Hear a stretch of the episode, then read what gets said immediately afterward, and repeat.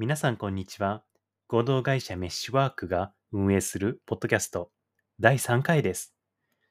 今回は鈴木誠さんをゲストにお迎えしてお話ししていきます。鈴木さんは漁業の専門家として様々な活動を行っていらっしゃいます。人類学との出会いや漁業という現場との向き合い方についてお話をお聞きしました。どうぞ。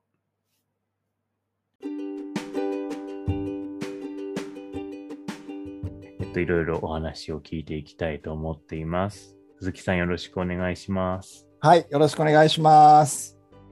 今紹介していただきました鈴木誠と申します。魚関係のいろいろやっていまして、本業は、漁業の持続可能性についてサステナブルな漁業についてのコンサルティングっていうのをやりながらお魚小学校っていう名前で子ども向けのオンラインの教育プログラムを運営したりしています。はい、今日はよろしくお願いします。はい、お願いいたします。誠くんと私は最初に打ち明けておくと、大学の学部時代の同級生っていうつながりがあって、でそこからとはいえずっと何かつながってキャッチアップしていたというわけではなくて、不意にですね、今回誠くんの方から連絡いただいてお話をするような、いろんな経緯があったんですけど、でその経緯っていうのがそれをさっき私はちょっといただいたメッセージを振り返ってみたんですけれども、誠くんから依頼されたことはですね、私の中にある文化人類学的な見方や考え方を意識化する手伝いをしてほしいって言われて、不思議なご依頼だなって思ったんですね。正直に言うと、とてもその後すごくたくさん一緒にお話をして、なるほどなということで腑に落ちたんですけど、最初にこれを言われた時にはこれはどういうことなんだろうとか、私に何ができるんだろうって正直思ったんですね。でもお話ししていく中で誠くんのこれまでの生き方とか働き方自体が非常にフィールドワーク的というか、そういう側面があり、で誠くんの中にやっぱり人類学みたいなものが常に意識というか頭の中にもあっての現在っていう、そこを見たお話の中で聞いていったので、そこが私もすごく面白いなと思ってましたと。でやっぱりそこの部分をなるべくせっかくの機会なので、メッシュワークみたいに、人類学者のチームとしてなおかつ別にそれを職業人類学者以外の人たちにも開いていたり、あるいはそういう人たちとも私たちは対話したいと考えているので、ぜひ誠くんともここのポッドキャストのような形でもう一度お話をしてみて、で誠くんの考えていることなんかもここで伝わるといいなというのが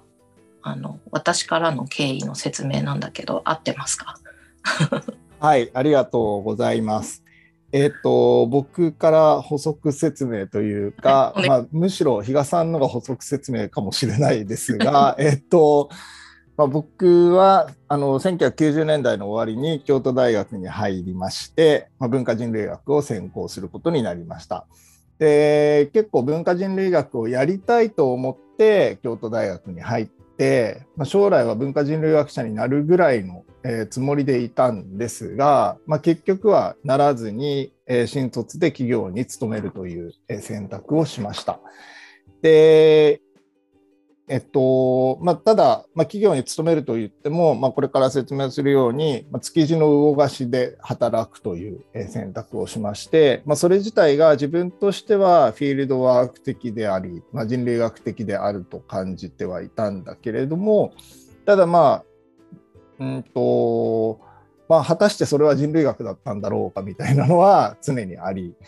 でまた学部で結局、人類学をやろうと思って学部に入ったけれども、結局やりきらなかったっていうか、結局人類学って何だったのかよくわからないなっていうまま、ずっとそういうしこりみたいなモヤモヤみたいなのを抱えて生きてきて。でもとはいえ結構人類学的なんじゃないんだろうかみたいな感じで思うところもあり、ずっとモヤモヤしてたんですけど、この度、比嘉奈津子さんがメッシュワークとして、独立されたのを機に、仕事としてちょっと依頼してみようかなと、考えたのが、きっかけでした。で、今、5月30日なんですけれども、ここに至るまでに比嘉さんと僕とは、かなり長い時間、いろいろ喋っておりまして、これまでの経緯とか、それから人類学そのものの最近のトレンドとか、当時僕が人類学に対して考えていたこととかっていうことを考えつつ、それらの対話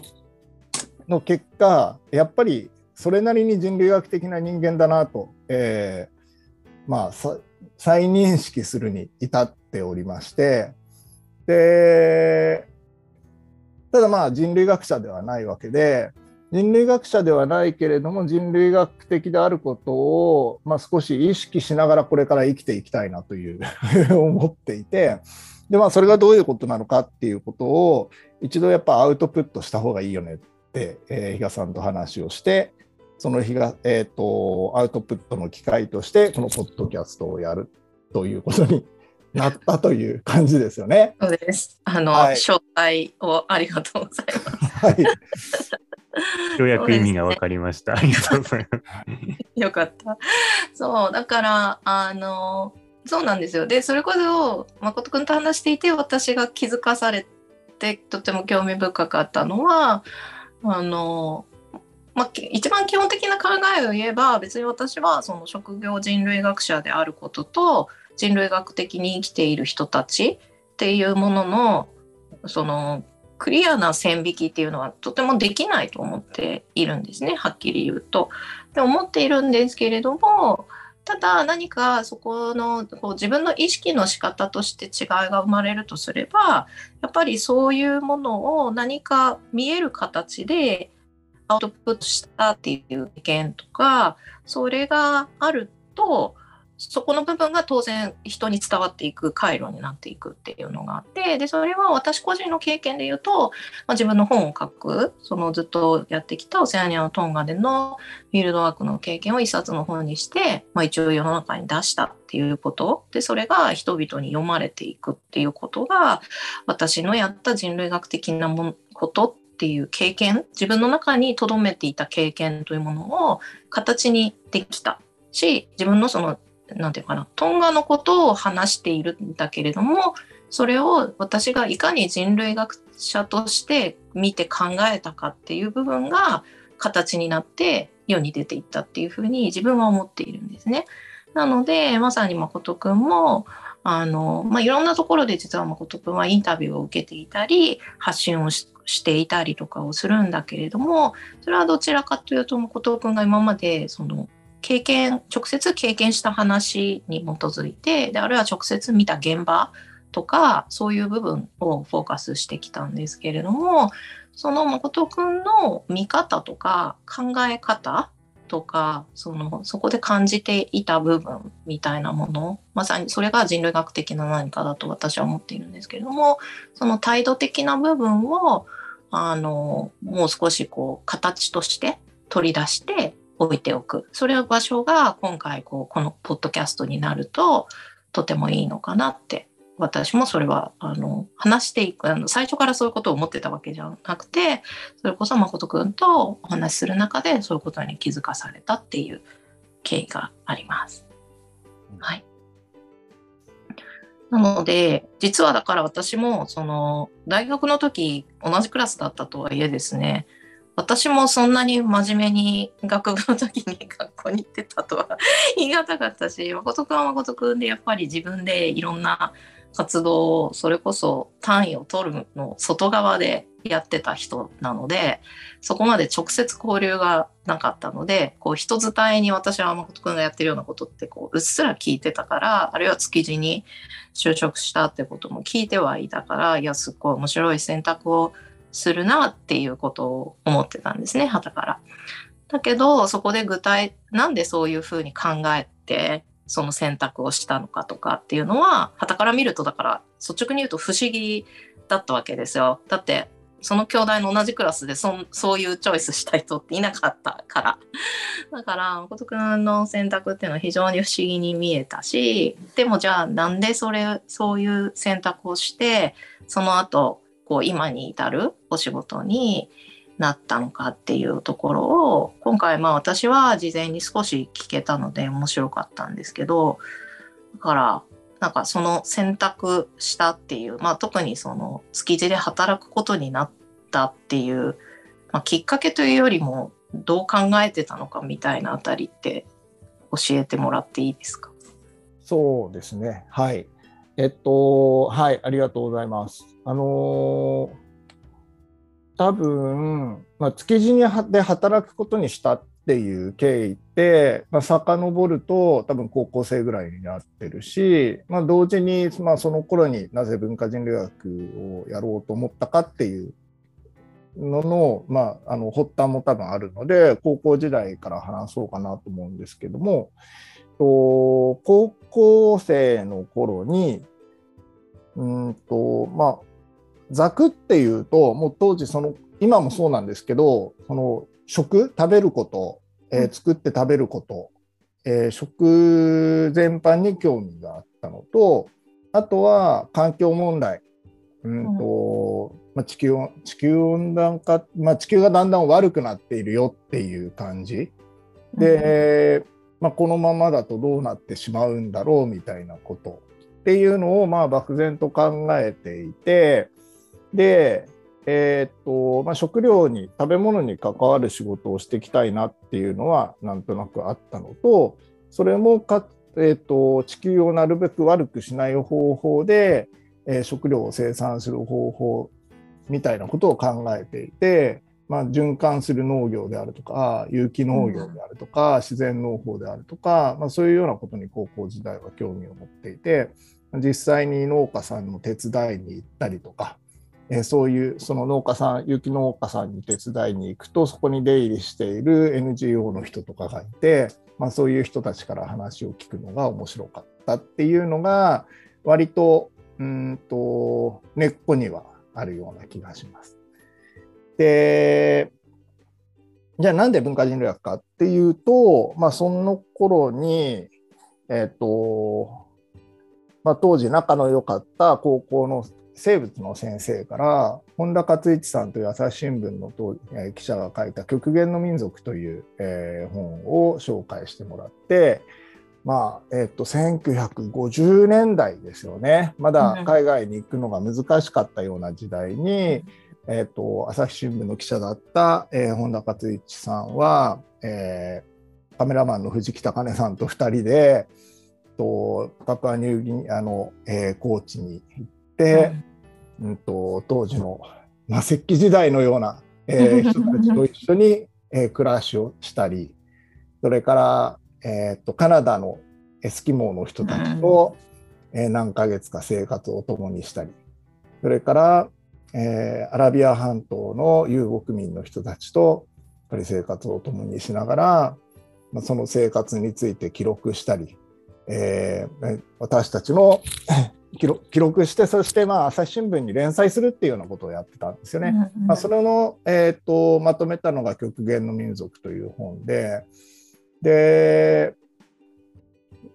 自分たちとは全然違う生活とか価値観を持って暮らしている人たちの中に入り込むで、一緒に暮らすっていうのはすごく楽しそうだなっていうふうに思ったんですよ。で、自分もそんな暮らしがしてみたいなっていうのがあって、でどうもそれは文化人類学という学問らしいというようなことを後から知って、自分も文化人類学、京大に行けば、そんなことができるんじゃないかと思ってですね、文化人類学に興味を持った。で、そして食べ物とそれから環境問題との関係でいうと、そういう、昔ながらのこう自然と表裏一体になってというか、狩猟をしながらとか、その周りの環境にあるもので家を作っってみたいな、うん、自然と共に暮らしているような人たちからこう現代人が忘れてるものを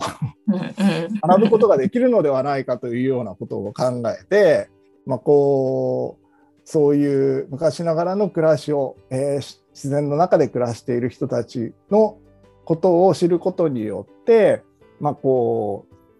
自分が関心を持っていた食料問題とか環境問題っていうのを解決するための、まあ、糸口を探すことができるんじゃないかみたいなことを、うん、まあそこで結びつけたんですよね。多分人類学でいうと、まあ、多分生態人類学とか環境人類学っていうような分野に興味を持ってたんだと思います。うん、でまあ、それで、まあ、人類学やるぞと思って大学に入ったんですけれども、まあ、論文を読むっていうことにあんまり面白みを感じなかったんですよね。まあ、本田さんの文章っていうのはやっぱり新聞記事なので、とっても一般読者向けに、書かれていて、でもまあ、論文になるともう少しこうなんだろう分析的にもなるし、でそれが、まあ、論文をまあ読まされるわけですけれども、自分は当時論文を読んでもあまり面白いと思わなかったし、この論文を書きたいとも思わなかったんですよね。だからその 2年間とかその海外の、人たちと暮らしをして最終的なアウトプットが論文になるっていうのはあまり面白そうじゃなさそうだなっていうふうに思ってしまった、はい、うん、それで、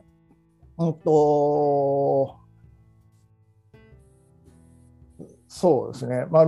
なんとなくそのなんだろうまあ、そういうのもあってちょっと遠ざかっていたというか、大学で文化人類学を学ぶっていうことからちょっと、遠ざかっていて、で、例えば少しこう自分なりにアウトプットの方法みたいなことを考えていた時期もあります。で、例えば大学2年生の時に、モンゴルのゲルを作るっていうことになったんですが、まあ、その時は、国立民族学博物館民泊に行って、ゲルの、寸法を測ってきて、それを江南で買ってきた木材で、忠実に再現するというようなことをやって、で、まあ、僕はモンゴルには行ったことはないんですけれども、なんだろう、まあ、行って論文にする見聞きして論文にするっていうことではなくって、例えばこうゲルを作るっていうようなプロセスを、経験してみることによって、まあ、異文化を理解するっていうことができるんじゃないかみたいな実験をしたりとか、あとはその作ったゲルの中で、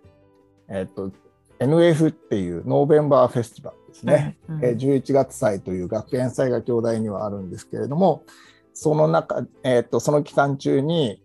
NHK の連続テレビ小説の「おしん」の耐久上映会というのをやったことがあって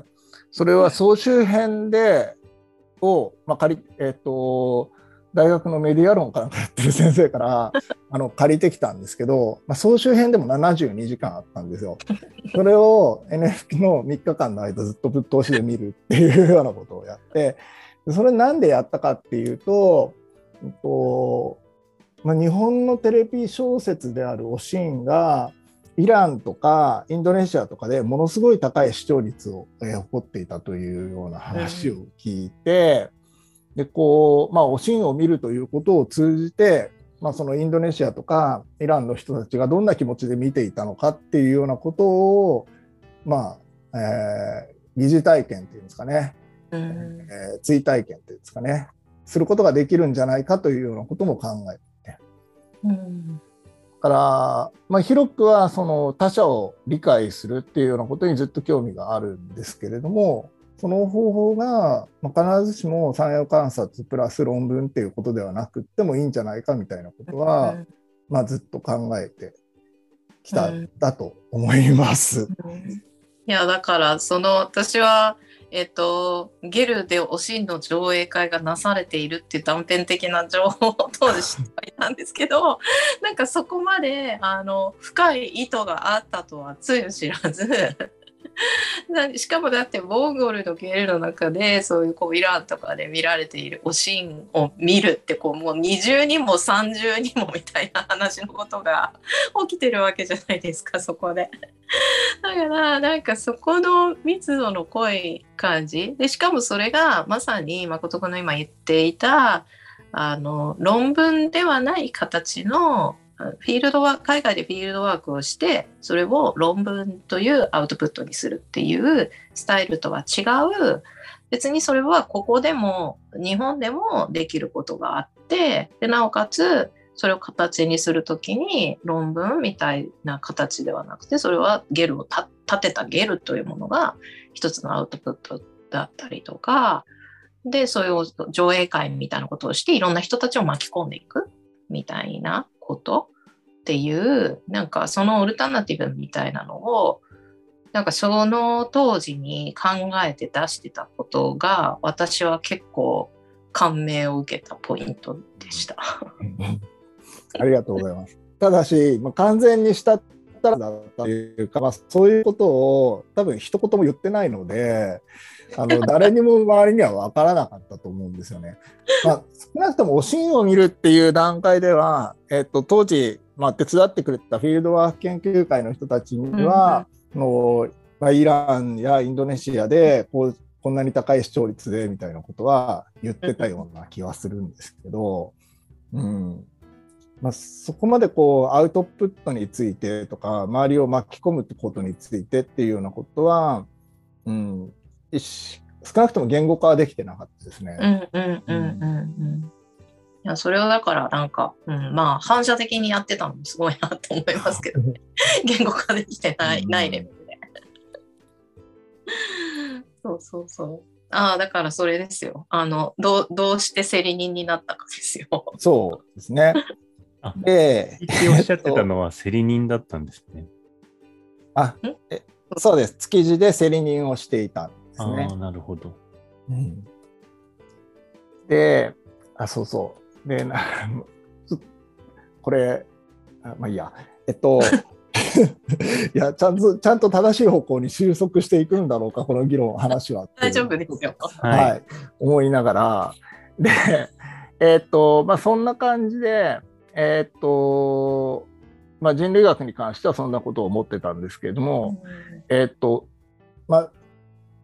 高校時代にその農家さんの手伝いをしてたっていう話からなんで海になったかっていうと、たまたま大学1年生の時に、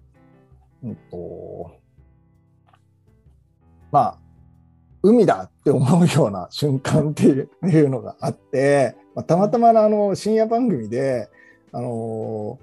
海の映画を見た時にすげえ海きれいだなかっこいいな荒々しいなみたいなすごいのがなんか感銘っていうかな結構感動しまして、でなんか海自分はあんまり知らない世界だったんだけど、知らないからこそなんかやれることが多いかなと思ったりとかでそれでしばらく海って思ってたら古本屋さんでナショナルジオグラフィックっていう雑誌で、世界の漁業が危ういっていう、荒らされる水産資源世界の漁業が危ういっていう特集を読んで、今まで食料問題とか環境問題って基本農業だと思ってたんですけれども、今もボリューム的にはそうだと思うんですけれども漁業も食料問題のテーマとしてすごい面白いなって思ったし、それから農業って、ワイルドな自然があって、それから農地っていう半自然半人口みたいな部分が、まあ、バッファーゾーンがあって、そして人の暮らしがあるっていう感じなんですけど、漁業の場合って天然の魚を人間が取るっていうすごくダイレクトに、自然と人間がこう向き合ってる部分だなというのもあって、なんかテーマとして、まあ、人類学的なテーマとして面白いなとか、自分がこう今後まあライフワークになるんじゃないかなっていうふうに思ったんですよね。で、で学部、その当時は最初はその、まあ、農業とか、それから、まあ、さっきの文化人類学のゲルを作ったりとか、結構目先でやりたいことがあったので、まあ、いつか本当に海のことやりたくなったら海のことやろうぐらいの感じで思ってたんですけど、少し、まあ、修士に入って何をしようかってことを考えた時に、やっぱり海外でフィールドワークをしたかったし、漁業関係のフィールドワークをしたくって、で、まあ、当時、まあ、今もだと思うんですけど、漁業関係で文化人類学っていうと、なんか秋道智也さんとかが、まあ、東南アジアとかオセアニアとかで、フィールドワークをされているのが、まあ、中心かなって思って、であんまり、調査がされていないアフリカ、しかも西アフリカの、調査をしようと思ってですね、ナイジェリアの漁業の、調査をしようと大学に入ったって思ってたんですよ。それでまあ、京大の授業は全然行ってなかった頃なんですけど、大阪外大の、まあ、今大阪大学になってますけど、当時大阪外大の、先生が、ヨルバ語とそれからハウサ語っていうナイジェリアの言葉を教えてるってことが分かって、直々手紙を書いて、ちょっとナイジェリアに興味があって現地語を勉強したいんだけどって言って。ヨルバ語の授業に2年ぐらい潜らせてもらってたんですね。で、大学4回生の時に、まあ、休学をして、で、3ヶ月ほどナイジェリアに行きました。でヨルバの人たちのところで3ヶ月ホームステイをしたんですよ。でその時にそれ突然飛び込んで見つけた先。それはなんか友達がオランダのライデン大学に1年留学してたけど、彼がなんかある日突然ナイジェリアに行くことにしたらしくって、で途中その飛行機の中で隣に座っていたナイジェリア人になんかよかったらうちに来いみたいな感じで言われた、そこを紹介してもらって。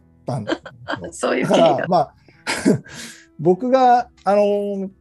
突然飛び込んだわけではなくて、僕の友達が突然飛び込んだわけですがまあどっちもどっちかなっていう感じは細かいことはさておき、まあ突然飛び込んだ感はあるんですがはい。で本当はナイジェリアって大きく北部があって、それから南西部があって南東部があるんですよ。で北部はハウサっていう人たちが住んでて、でイスラムなんですよね。で南西部はヨルバの人たちが住んでて、主にクリスチャン、で南東部はイボとかイセキリとかイビビオとか、ものすごくたくさんの、民族がいて。でまあ、ナイジャーデルタっていうニジェール川の河口域で石油も出るし、民族対立すごいし、ぐちゃぐちゃみたいなところなんですけど、本当は南東部に行きたかったんです僕、だけど南東部の言葉を誰も教えてなかったので、とりあえずヨルバの言葉を勉強して南西部に行こうと思って南西部に行ったんですよ。でそこでホームステイをして始めて、で南東部に行きたいんだけどっていう話をしてたら、いや無理だと言われて、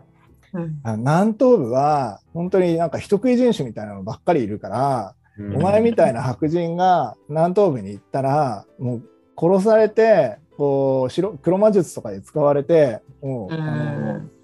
食われちまうぞみたいな感じで、でお前はうちの息子なんだからそんな目には合わせるわけにはいかないとか言ってですね、まあほぼほぼそこのヨルバの人たちの家にでいたんですよね、うん、3ヶ月ほどそんで、まあ、一緒になんか市場に買い物に行ったりとか、知り合いの、お葬式に行ったりとか、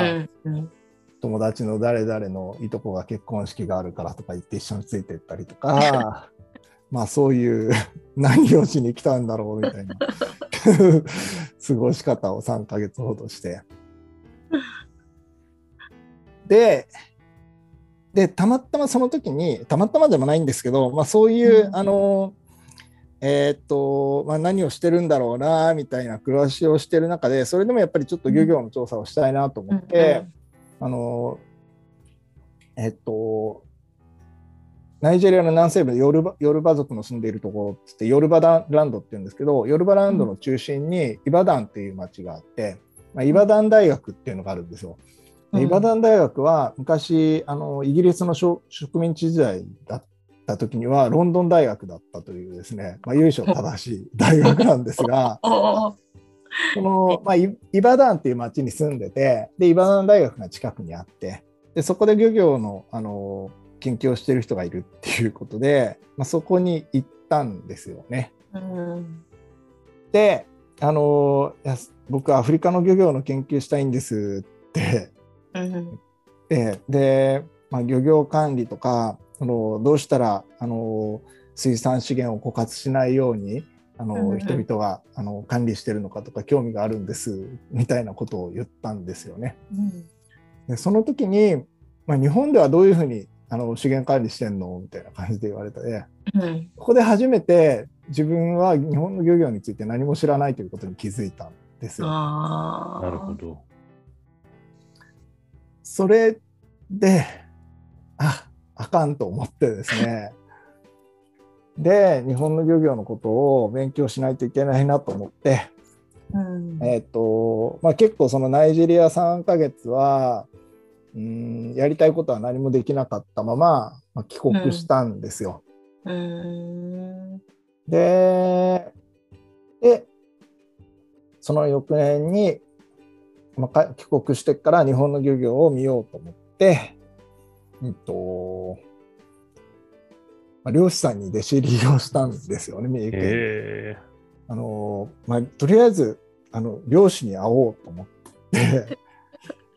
なんかそういう考え方ってどうなんですかね。後からこうやって説明してるとなんか本当になんかもっとなんか本読んだりとか大学の青年に会いに行ったりとかもう少しこう正しい道があるんじゃないかなって思うんですけどいやいや正しいかはわからないというかでも今のお話のなんていうとりあえず現場に行くじゃないことかそうだねしかも突撃型じゃないそうだね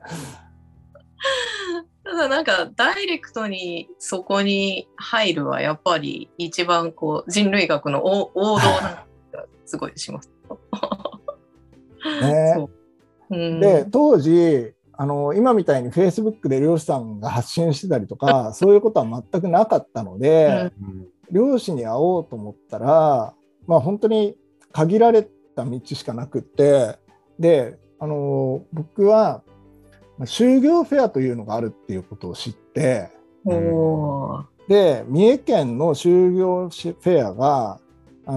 県庁所在地の津市であるという情報をインターネットで見て行ったんですよ。でなんか調べてみると体験乗船が体験で船に乗れる3泊4日いいですしかも宿泊費も食費もただみたいな感じでこれは素晴らしいと思って船乗りたいですって言って、うんまあ、その就業フェアの会場に行くと、まあ、林業の人とか農業の人とか混じって漁師さんがブースをいくつか出していて、うん、その中の、まあ、体験乗船をやっているところに行って僕船乗りたいんですけどこの体験乗船やりたいんですけどつって行ったわけですよ。そしたら、まあ、学生でって話をしたらアホかって言われてこれは行政がはい、その漁業の担い手を育成するためにお金を出して税金を出してやってるんだからそんなお前みたいに大学生で興味本位のやつがもう来れるやつじゃないんですっていう話をされて、でもこの無料の体験乗船はダメだけど自腹で来て船に乗りたいっていうんだったらいつでも乗せてあげるっていうふうに、それでね、初めて船に乗っけてもらったんですよ。12月の寒い日に三重まで行って、はい、それで、2泊3日ぐらいして、それで、すごい漁業って日本の漁業の現場ってなんかなんでそんな知ってるような気持ちになってたのかよく分かんないですけど、なんか、本読んでたりあと、農業の現場見てたりとかあったので、なんか、全然自分がそんなに知らないってことに気づいてなかったんですけど、行ってみたら本当に知らないことばっかりで、結構びっくりしたんですよね。上がってくる魚の名前も全然わかんないのばっかりだし、普段食べてる本当はスーパーで並んでるはずなのにな、なんでだろうなって、で、当時大学4回で休学して5回生ぐらいだったんですけど、5回生最後1年留年もするんですけど、6年いて、5年目6年目ぐらいで最初その三重に通い始めて、で、最後の1年はほとんど、三重に行く時間は結構長かったんですけど、両親の見習い生活っていうのをやって、夜中空き家を借りてですね、中の2時3時ぐらいに起きて船に乗って、網起こしっていう魚を取る作業をして、で、網の修理の手伝いをして、それから魚をもらって家に帰って、それをさばいて食べて寝るみたいな、正しい生活を1年ぐらいやりまして、で、そういう生活をしながら、漁師さんたちと話をしてると、なんか自分がその漁業に対して思ってるっていうか、東京の生活者として、その漁業の、魚の生産現場に対して思っていたイメージと現実とがあまりにも違って、結構それびっくりして、東京にいるとっていうか、普通に都会で生活をしていると魚って肉に比べて高いじゃないですか。そうですね。でも漁師さんたちは魚が安いって言うんですよ。とか、でもその都会では食べられないようなめちゃくちゃ鮮度のいい魚っていうか、まだね、当然水揚げされる時ではまだ生きてるわけですから、そういうすごくいい質のいい魚が取れるのになんか安いって言ってたりとか、あと、魚が減ってるっていう話、これ海外の話だと思ってたけど日本でも減ってるんだってびっくりしたりして、で、そういう漁業の現場の情報が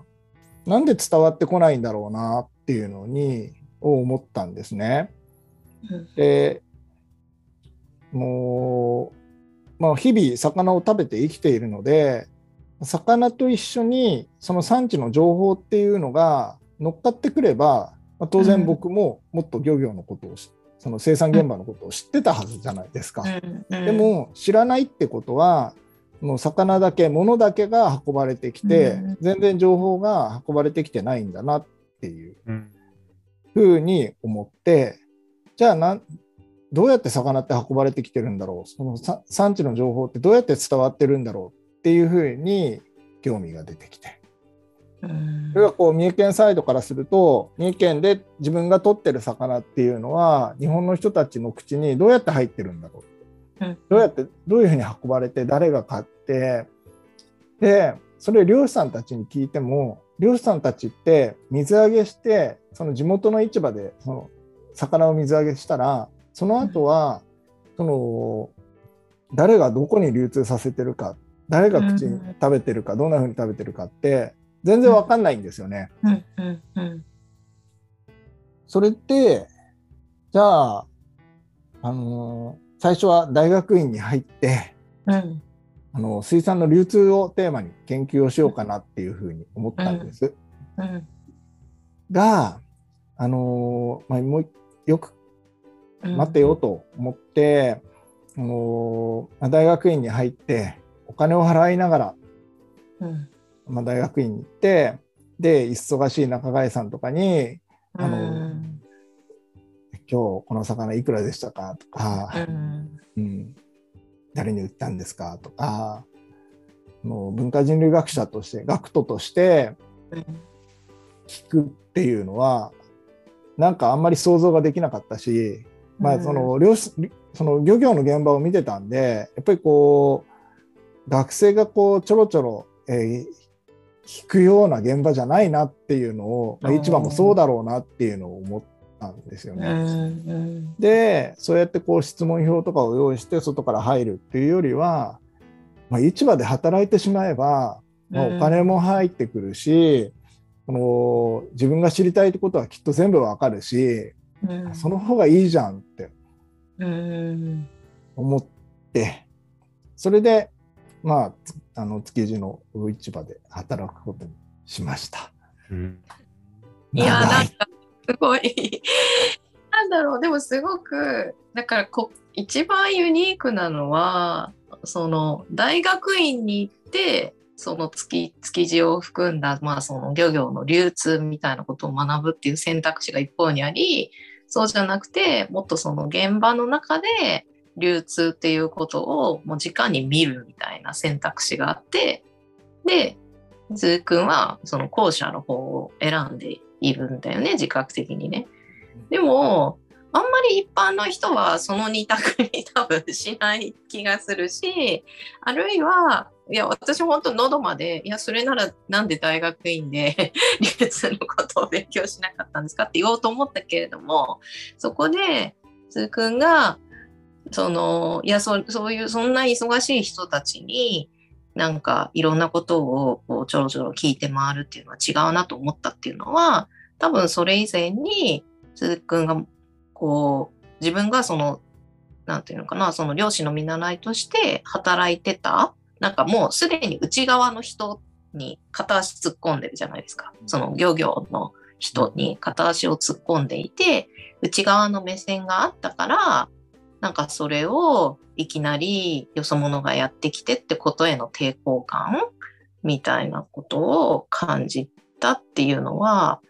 すごく納得がいく話だなと思って今聞きました。だからその経験がもしなかったらなんていうのかな、私とかはそうですけど、もちろんその調査される側の迷惑みたいな話ってあるじゃないですか、人類学の中でよくね。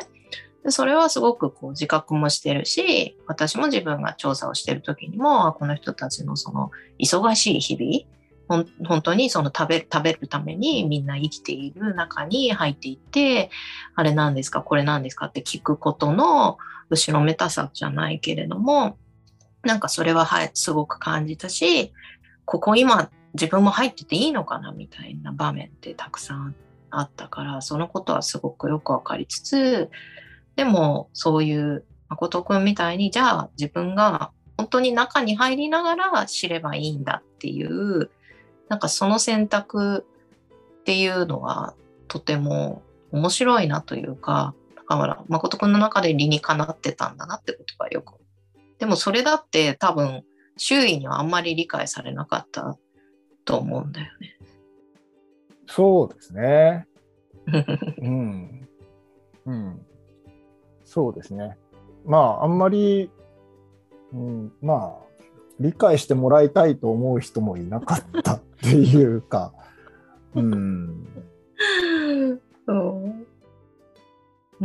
だかからやっぱり自分の知りたい欲求みたいなのが多分すごい強くて、うんうんうん、そうだから知りたい、どうなんでしょう。でも他のじゃあそういう現場に携わっている人、築地の人でももちろんですけど、うんうん、そういう誠くんみたいな知りたい欲求の人っていうのもその現場でもレアなんじゃないですか。そんなこと。そうですね。やっぱり知りたい欲求で入ってる人っていうのはいないと思いますね。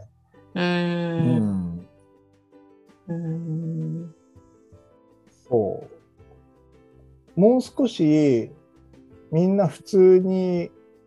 就職活動をして、うん、就職先として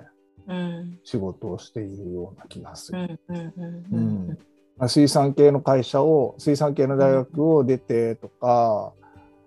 うんうん、で、うん、いくつかのその水産系のその企業を受けた中で、うん、受かったから入るとか、うんうんうん、まあだからそう、普通は働くってそういうことっていうか、一般的な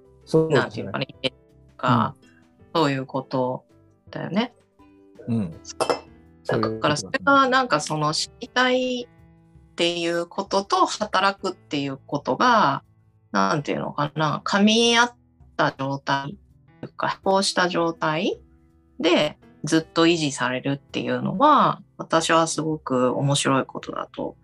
思っていて、うん、私はだから結局その研究をずっとやってきたっていうのはその知りたいの方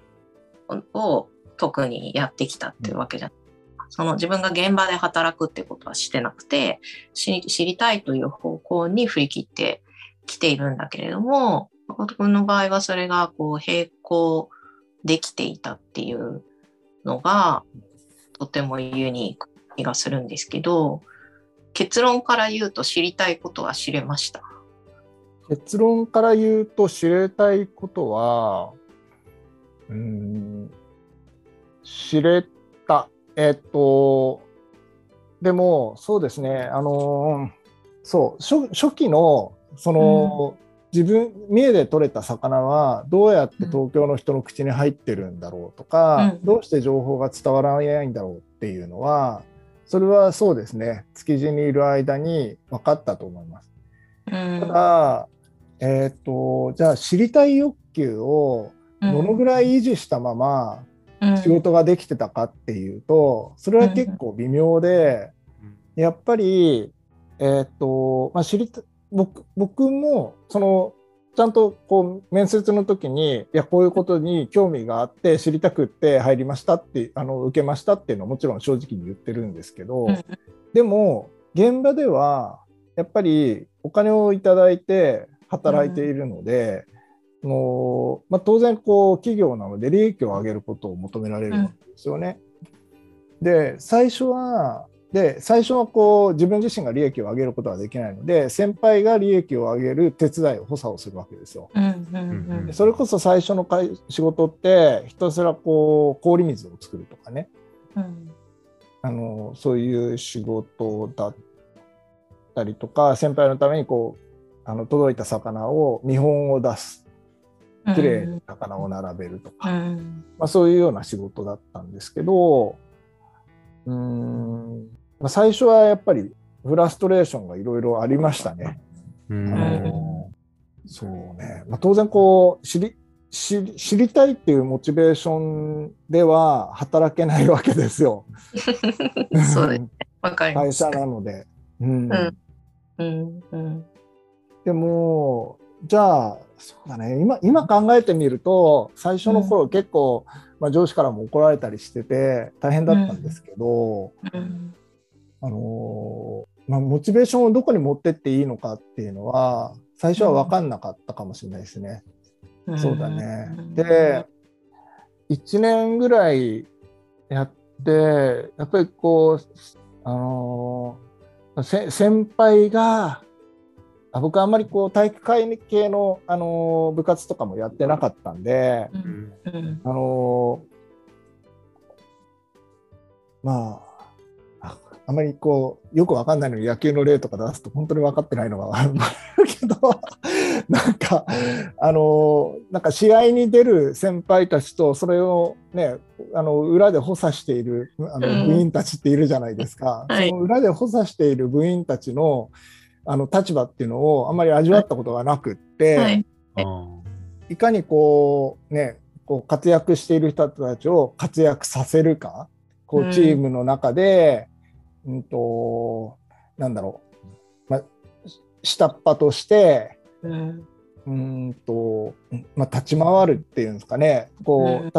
下っ端として受け入れられるみたいな感じの体験、それはもちろんそういう人たちって必要だと思うんですけど、それがいかにこう可愛い後輩みたいな感じで立ち回れるかみたいなのをあんまり経験したこともなかったし、世の中そういうことが求められてるってこともあんまりよく分かってなくて、でそうなんかやっぱ自分が出ていこうとしちゃったところっていうのがあって、いやそうじゃなくって、やっぱりこう先輩に光っていただくために自分はこう黒子として立ち回らなきゃいけないっていうのを、4月に入って12月ぐらいにようやく気づいて、で先輩への年賀状に来年は今年は先輩の黒子になれるように頑張りますっていう年賀状を書いて。へえ、そうかそうか。まあそうですね。だから仕事ってなんていうのかな、やりたいことをやりたいようにっていう話とやっぱり違う部分がたくさんあるじゃない。で特に初期ってそうだし、そのあたりがその知りたい学びたいとの葛藤かもしれないですよね。知りたい学びたいはやっぱりこう自分の欲求として、こっちの部分が知りたいのにとか、こういう場面を見たいのにとかいうものが一方にあり、でも自分の目の前にある仕事っていうのはそれとはもう全く別のところで、今自分はこのポジションでこういうふうにまさに立ち回るべきみたいな求められるポジションがあっての。でも多分それで築地だけじゃなくてどんな企業でもそうですよね。大学で例えば建築を学んで、なんかコンペとかで優勝したりとかして、さあ活躍するぞと思って建築事務所に入ったら、なんかまずはなんか1年ぐらいはコピーばっかり取らされるとかいくらでもある話で、そこでもし何か分岐があるとすると、やっぱりじゃあその目の前の求められる仕事ということに、それはそれでこう一生懸命やるわけじゃないですか。その自分のポジション、与えられた役割、やるべきことをこう必死になってやる。で、それがいかにこううまくできるようになるかっていうことに意識がどんどん向く。で、そうすると、その知りたい欲求みたいなものがどうしても後ろの方に行くと思うんですよね。そっちよりも、なんか目の前の仕事を、うまくというか、できるようにしていくの方がプライオリティが上がっていく気がしていて、で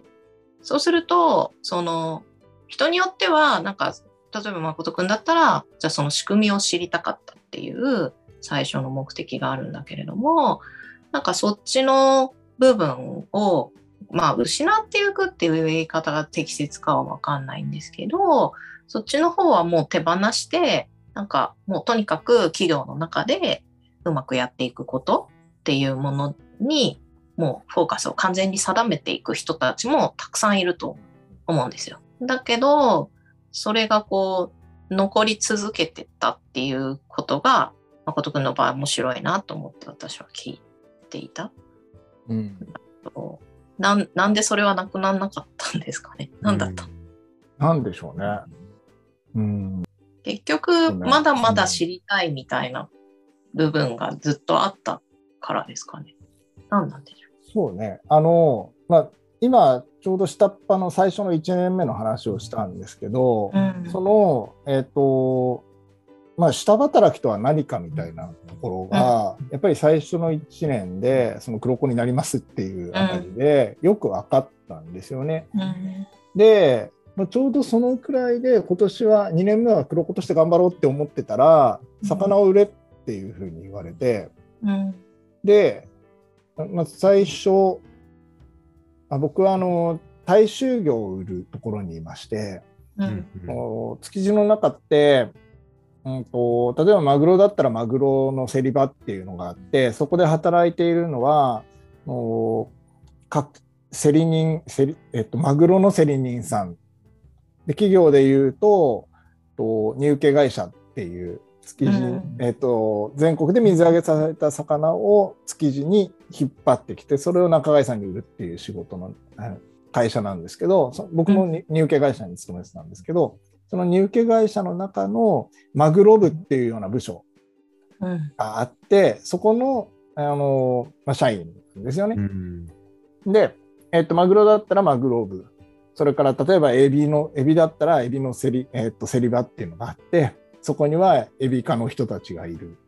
荷受会社、築地の場合は5社、他の場合多くはだいたい2社か2社ぐらいなんですけど、築地はすごく多くって、今は豊洲ですけど5社あるんですよ。そうすると、ABCDE 社ってあって、それぞれのマグロ部だったら A 社のマグロ部の人、 B 社のマグロ部の人たちっていうのがそれぞれこう競争をしているし、エビだったらエビの競り場っていうのがあって、エビの A 社のエビの人、 B 社のエビの人っていて、で、エビの仲買さんたちが来るみたいな、そういう世界で、僕は大衆魚を扱っているところにいて、花形だと、例えば築地、東京だとアジの競り人とかっていうとすごいかっこいいんですよ。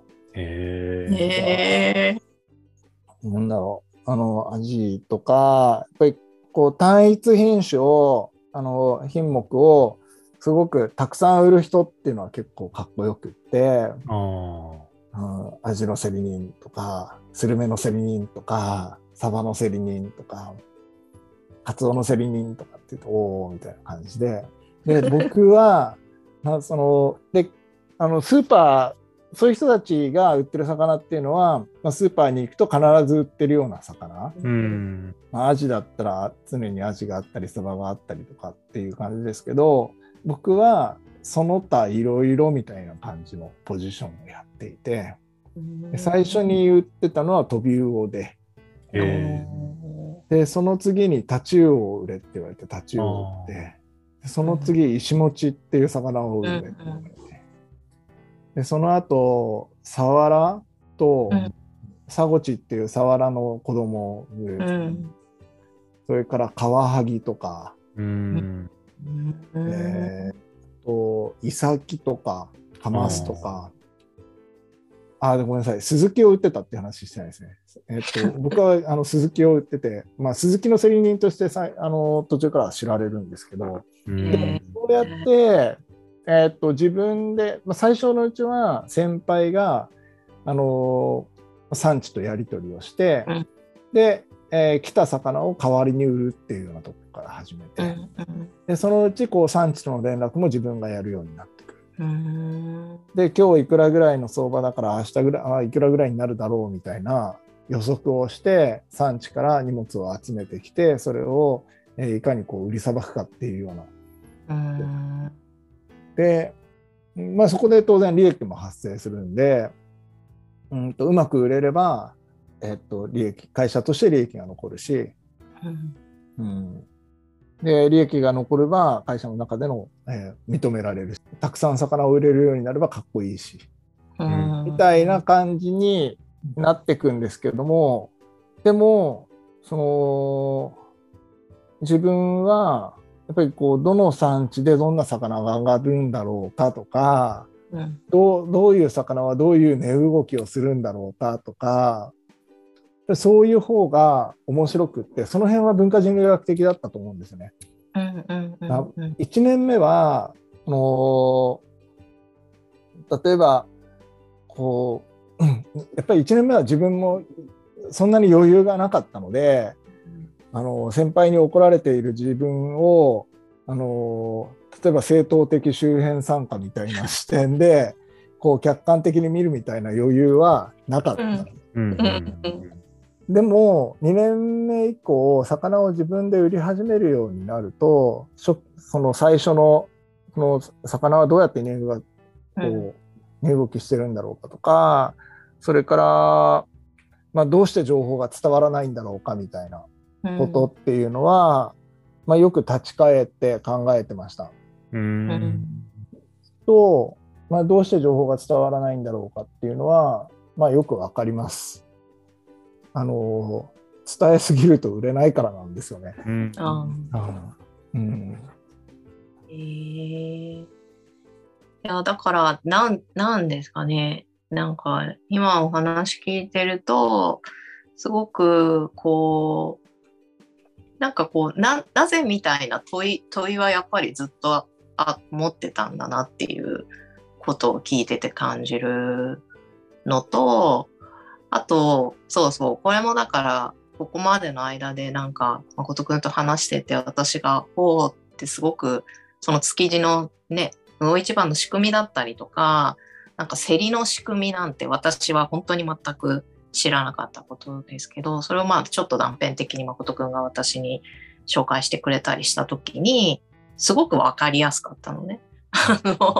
かそんなになんていうのかな、システマティックにというかこう分かりやすい形でこういう仕組みなんですよっていうふうに紹介してくれるものを、まあ、私は少なくとも触れたことがなかったし、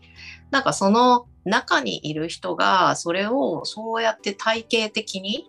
説明できることってなんかすごいなって単純に感じたんですよ。中にいる人ってやっぱり部分を見るし、なんか全体を見る、中にいながら全体を見るってかなり難しいことだと思ってるんですよね。そういう風に、しかもそういう把握の仕方をするっていうちゃんとこうそういう形で表に出せるっていうのはかなり意識がないとできないことの一つだと思っていたから、なんかそういう説明の仕方ができるっていうところがまさにで、あるいはその説明をするっていうのは多分持ってた自分の問いみたいなものがあって、それに答えようとした時にこうその説明が生まれたんだと思うんだけれど、その把握の仕方とか説明が生まれたんだと思うんですけど、なんかそこはやっぱりちゃんとこう知りたいみたいなことがずっと働いているってことと並行してたんだなって思いました、うん、でも多分それはその説明ができるようになったのは現場だけではなくて、うんまあ、社会人として一回大学院に僕入ってるんで、うん、そこで一回やっぱり整理し直したっていうのはありますね。まあ、8年間築地にいて、でその間にやっぱりこう自分自身の数字は伸びてたんですけど、卸売市場全体の数字っていうのはどんどん下がっていて、今も下がってるんですけども、中でこう自分の個人の数字だけが上がり続けるってことは多分なくって、どっかで伸び悩むんだろうなと思って、でそうなった時にやっぱりこう市場っていうものがなんで伸び悩むんだろうかとか、まあ、今後どういうなっていくんだろうかとか、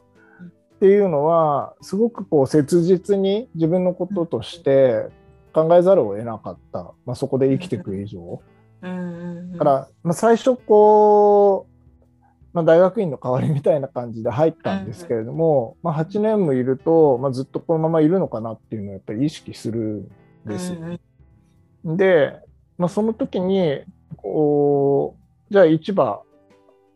毎日やっぱり僕はその大衆魚の競り人として大衆魚を扱っている産地のその人たちと、それからその大衆魚を買いに来る仲買さんたちと、なんか魚売れないね不景気だねみたいな話を毎日していると。でも片や築地の外に出れば魚を売りにしている居酒屋さんとかに行列を作ってたりとかして、そんなに決してみんな魚を食べないわけではないし、むしろみんな魚食べたがってるのになんでこんなに売れないんだろうみたいなことは自分は思っていて、でもなんかこの築地の中だけにいるとあまりよく分かんないので、やっぱり一回外を見たいなっていう気持ちがあったんですね。それで、まあ、2008年経った2012年2013年ぐらいに大学院の試験を受けて、で僕の仕事って夜中の1時から午後の1時ぐらいの仕事なので、まあ、午後に大学院に行こうと思ったんですよ。ね、大学院で勉強しながら魚の商売をやろうかなというふうに思っていたところ、会社から、まあ、ダメだと、いうふうに言われて、で、まあ、辞めることにしたんですよね、会社を。で、まあ、大学院にそこから2013年から2015年ぐらいかけて行って、でその、まあ、水産流通についてもう一回こう統計とかを見ながら、もう少しこう外からの視点でっていうか、客観的にっていうんですかね、鍵括弧付き、はい、で見てみようと思って、まあ、そういうようなことをやった。具体的にはまあ、当時オイスターバーがすごく流行ってた時期なんですけど、オイスターバーが流行って殻付きの牡蠣っていうのが、流通量が増えたんですよ。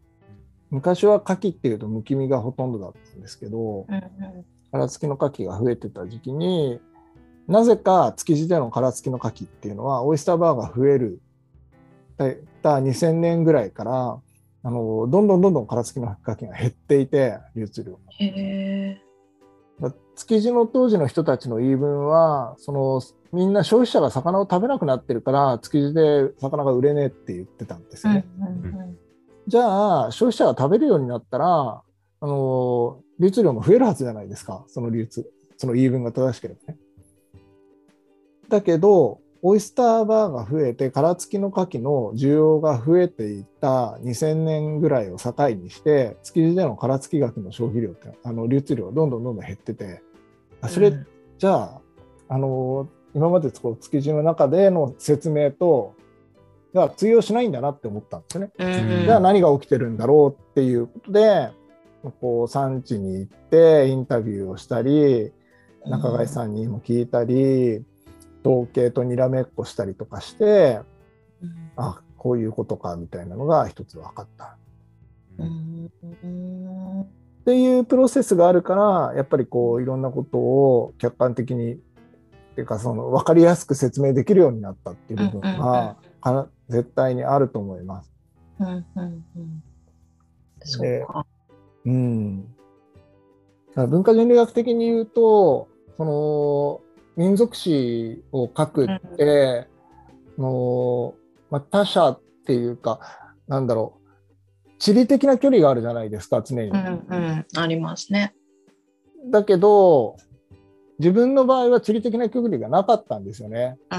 で中にいる時はやっぱり書こうと何か言葉にしたいなっていう気持ちはあったんですけど、やっぱりできなかったし、でも今になってだからこそこうやって話せてる部分っていうのがあって、やっぱり自分にとっては地理的な距離がなかった分、時間的な距離が必要だったんだろうかな。なるほど。やっぱりもうすぐ10年になるんで、面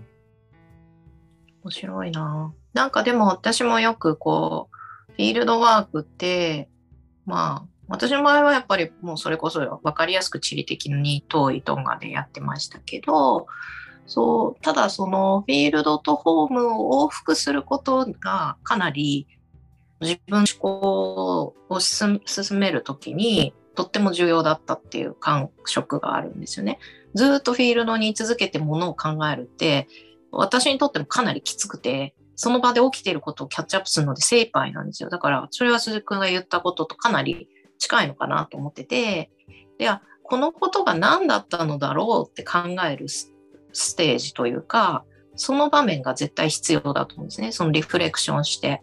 でそれが私の場合だったら、じゃあ何ヶ月間かフィールドにどっぷりいた後に日本に戻ってきて論文読んだりとか、そのことをなんかゼミで発表したりとかするっていうことが、あの時の経験が何だったのかを多少こうリフレクションしていけることだったから、でそれを繰り返していく中で、こういうことなのかっていうふうに見れるようになっていくっていうことだったので、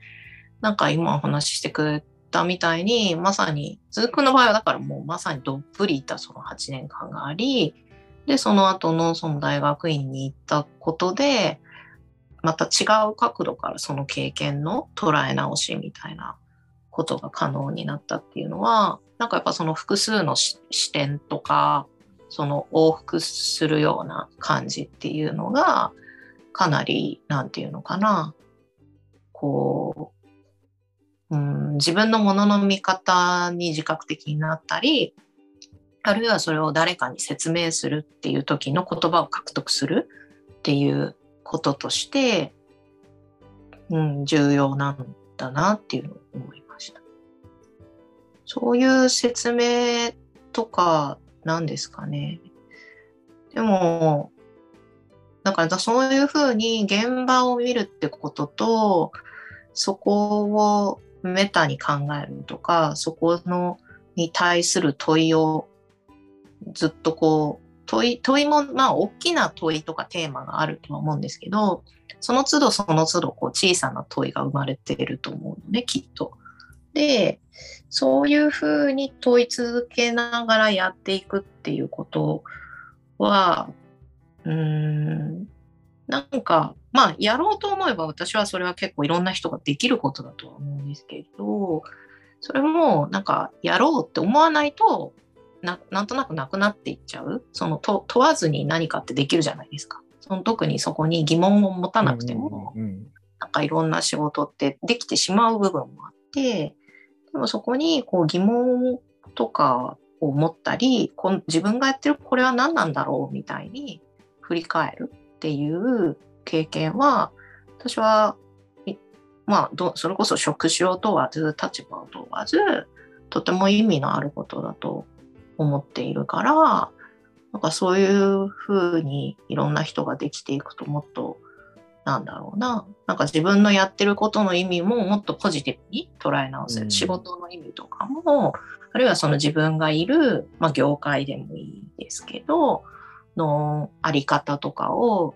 ポジティブに考えていけるのかなと思っているから、だからあれですよね。で、そういうふうに見てきたってことと、だから誠くんが今やろうとしているとか、やってらっしゃる仕事って、なんかすごいこう、未来志向な感じがすると思っていて、こう、なんていうのかな、今後どうしていきたいみたいな実践的な活動に見えるんですよね。そういうコンサルタントをしていたりとか、その魚小学校みたいなことも、なんか今後、漁業のこう未来に向けた活動をされてるんだなって思うので、まあ、だから結論から言うと、私は何度か言ってるんですけど、鈴木くんのしてることは圧倒的に人類学的だと思っているんですよ。それは本当に心からそう思っているし、でこれも少し話したことですけど、なんか人類学がむしろそういう方向に今向いてきている、その論文を書くだけ、民族史を書くだけではないっていう方向に最近の人類学がまさに来ようとして向かおうとしているベクトルなので、そういう意味も込めてもっと逆に私たちが学べるところがあるんじゃないかなっていうのをかなり思っています。ありがとうございます。とはいえ、なんか今回、まあ、いろいろこう考えてみて、この、なんだろうな、やっぱりできなかった部分っていうのもあるなって思っていて、それは一つは、その競り人として、まあ、どういうふうに考えて、どういうふうに判断して、その魚を理解しているのか、それから人とこう付き合っていくのかみたいなことに関して、情報源が一人しかいないっていうこと、僕自身が情報源なんですけれども、やっぱり人類学者として、どこかのポジションに入っていて、いろいろな競り人とニュートラルにこう付き合うことができたら、A さんはこういう商売をしている、B さんはこういう商売をしている、A さんはこういう付き合い方をしているみたいなことが言えると思うんですけど、やっぱり自分しかわからないんですよね。でしかもブレるんですよ。どうやってこう魚を売るかみたいな時に、結構こうやっぱり魚を売る時っていうのはテンションを上げて、こうなんかなんだろうな、こうバイヤーいいのありますよっつって、まあ、こうどうすかみたいな感じで、なんかなんだろうな、こう良くないものでもよく言って強引に売ってしまうみたいな側面がある。だけどじゃあそれをそういうふうに言い切っていいのかっていうと、いやそんなことはやっぱりなくって、お客さんとの信頼関係ってやっぱりあって、やっぱりお客さんにいいものを出してこう喜んでもらいたいっていう気持ちは常にあるし、やっぱりそういうものをこう出すからこそ、ちゃんと信頼が関係が続いて、また次も買ってもらえるわけでしょうね。だからじゃあそんなにみんながいい人たちなのかっていうと、決してそんなこともなくって、やっぱりこうペロッと舌を出しながらやっているようなところっていうのもあって、じゃあそのバランスはどうなんだみたいなところって一人じゃ分かんないんですよ。でそこってすごい大事な部分だと思うし、例えば民族史として競り人さんってどんな人たちなんだろうみたいなのをこう書こうとしたら、やっぱり自分だけでは書けないっていう結論に最近達して、だからやっぱりなんかこう自分がやってきた、とりあえず入って働いてしまえっていうことに関して得たものってのはすごい多いけれども、じゃあ人類学者は全部これでいいのかって言ったら、決してそんなことはやっぱりないですよね。もしかしたらその今考えて面白いポジションだったなって思うのは、例えばみんなが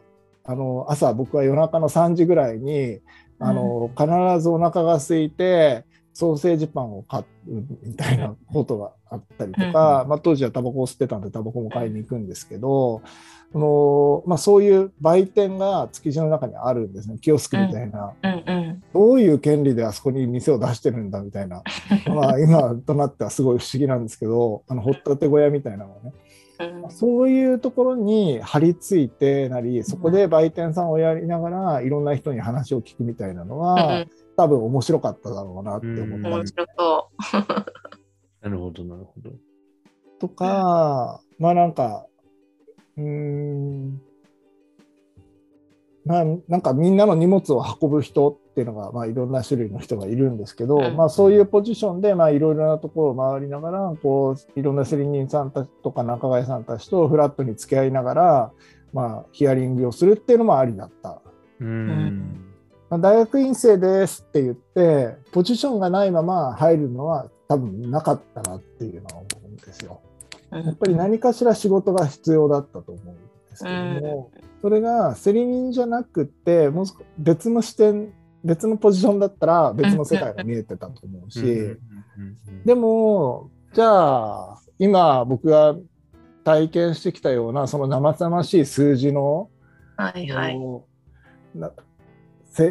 産地は高く売りたい、仲買さんたちは安く買いたい、そして会社としては利益を上げなければいけないとい う, こう板挟みの中でどうやってこう日々やりこなしていくかっていうのは、やっぱりやった本人じゃないと分かんないよなっていうのがあるし、そうだね。いやそう、いや面白そうって思ったけど、純粋にそのだからまあどこの視点から見るのか、同じ現場をどの立場どの視点から見るのかで、その切り取られ方とか見える部分見えない部分だ、まあでも絶対誰にでも見えない部分はあるわけじゃないですか。見える部分と見えない部分が生まれるのは確かで、でもどの部分がじゃあ明らかになるのかというのが、同じ現場にいてもどんな役割かっていうことで全然違ってくるっていうのも、私はそれはすごい人類学の面白さだと思ってるんですよね。でも誠君が言ったみたいに、もちろん限界というのも私自身も常に自覚しているし、とはいえ自分だから見えたっていう、それはしかも誠君は誠君の自分のそのキャラクターとか仕事の仕方、人間関係の作り方、お客さんとの距離感みたいなものがあるから見えたその関係性だったりみたいなものは多分他の人とはまた違った他の人が同じようにセリ人になったとしても、うん、同じように捉えたかっていうとそれは違った気がするんですねっていう個別性がありつつもある種そのかっこつき客観性じゃないけれどももう少しメタにそれをシステムとしてこうどういう仕組みになっているのかとか会社としてどうなのかとかっていうこととしての説明をしていくっていうのは、うん、なんかまあ今のところ人類学者とか人類学的にできうるこうフィールドワークのあり方というか説明のされ方なんだろうなとは思うんですね。で、まあもちろんそれをこう何度も繰り返したりとか、だからもし誠君が今、月というか豊洲ですけど、に別の入り方を何かしたりとか、あるいは他の人で同じように入ってる人たちともっとなんか一緒に、その人類学的な視点で対話してみるっていうことをすると、見えてくる範囲とか、見え方が多角的になったりっていうのはあり得るかもしれないので、一人でできることの限界っていうのもいろんな形の突破の仕方があるのかなっていう気はします。ありがとうございます。